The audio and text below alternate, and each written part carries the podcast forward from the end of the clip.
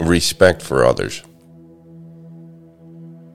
Such parts of our story we tell to someone who will understand, yet be unaffected.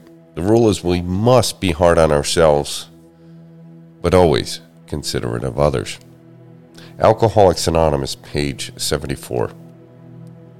Respect for others is the lesson that I take out of this passage. I must go to any lengths to free myself if I wish to find peace of mind that I have sought for so long. However, none of this must be done at another's expense. Selfishness has no place in the AA way of life.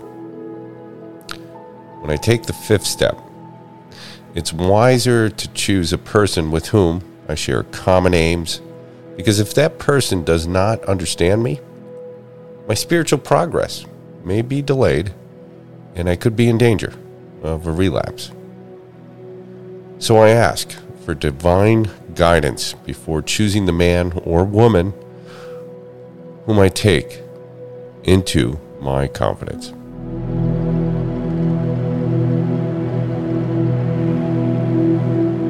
Thanks for starting your day with hammock readings. And we look forward to seeing you again tomorrow.